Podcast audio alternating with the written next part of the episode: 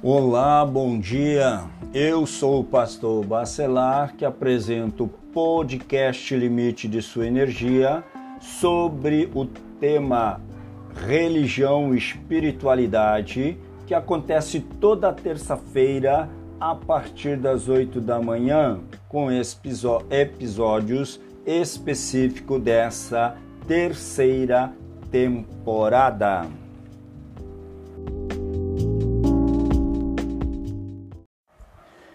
Muito bem, então, no episódio anterior, eu me referi aqui sobre o conflito entre a Rússia e a Ucrânia.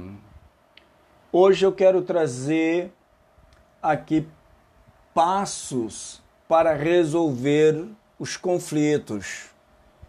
E aí alguém poderia perguntar assim, mas não está tratando de religião e espiritualidade?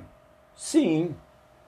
Só que a religião e a espiritualidade são dois aspectos distintos, mas é, são pessoas que interagem num ambiente, numa comunidade, num país, numa cidade, em algum lugar, e aonde estão presentes os conflitos. E nós precisamos saber como resolver os conflitos. Aonde muita gente fala, muita gente dá opinião, muita gente acha-se no direito de emitir sugestões ou falar a respeito da situação que estão presenciando. Pelo menos eu quero destacar aqui seis passos para resolver conflitos. O primeiro dele, ouça com atenção, mantenha sempre a calma e guarde silêncio. O grande problema é quando todo mundo quer falar, todo mundo quer dar opinião, mas não tem ouvidos. A própria Bíblia diz: quem tem ouvidos, ouça. Então, ouça com atenção, mantenha sempre a calma e guarde silêncio.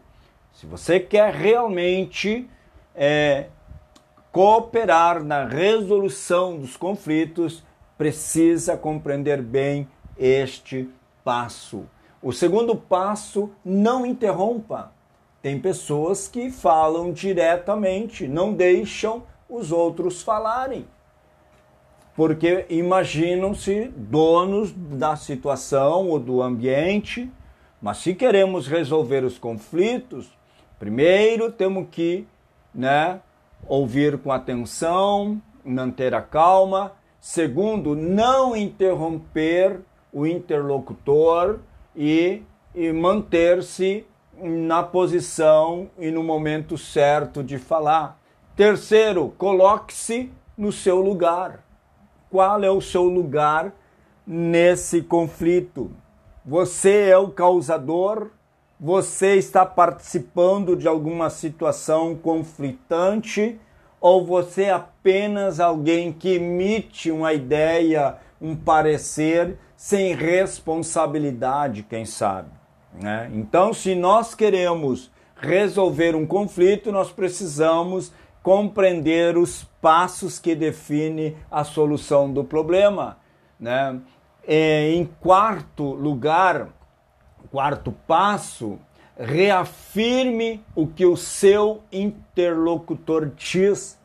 Não diga coisas que venham causar maior conflito, mas reafirme o que o seu interlocutor está falando.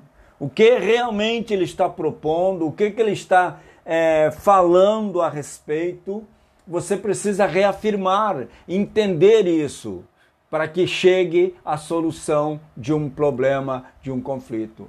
E em quinto lugar, admita que você não tem razão, se for o caso. Muitos conflitos, eles começam não necessariamente que a pessoa, é, alguém lhe prejudicou, mas muitas vezes é, nós mesmos estamos sem a razão diante daquele conflito. Então precisamos ter em mente admitir que não temos a razão, se for esse o caso. Talvez às vezes você não é culpado daquela situação, mas você assumindo, admitindo, né, não ter a razão, quem sabe aí está um meio de você vencer o problema, de você solucionar o problema. E sexto e último, olhe o melhor lado da outra pessoa.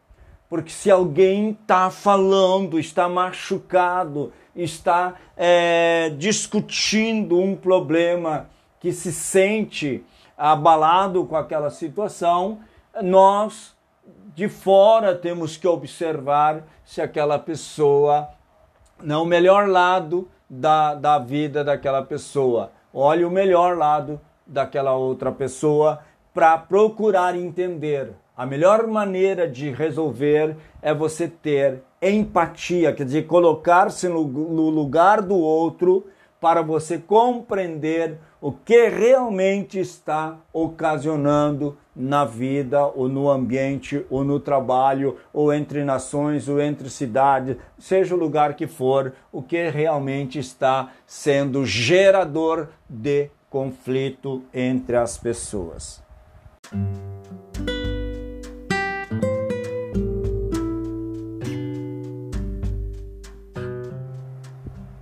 E para nós resumir esse episódio, passos para resolver conflitos, e eu estou falando aqui que são seis passos.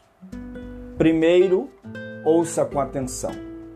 Segundo, não interrompa durante a fala de outro.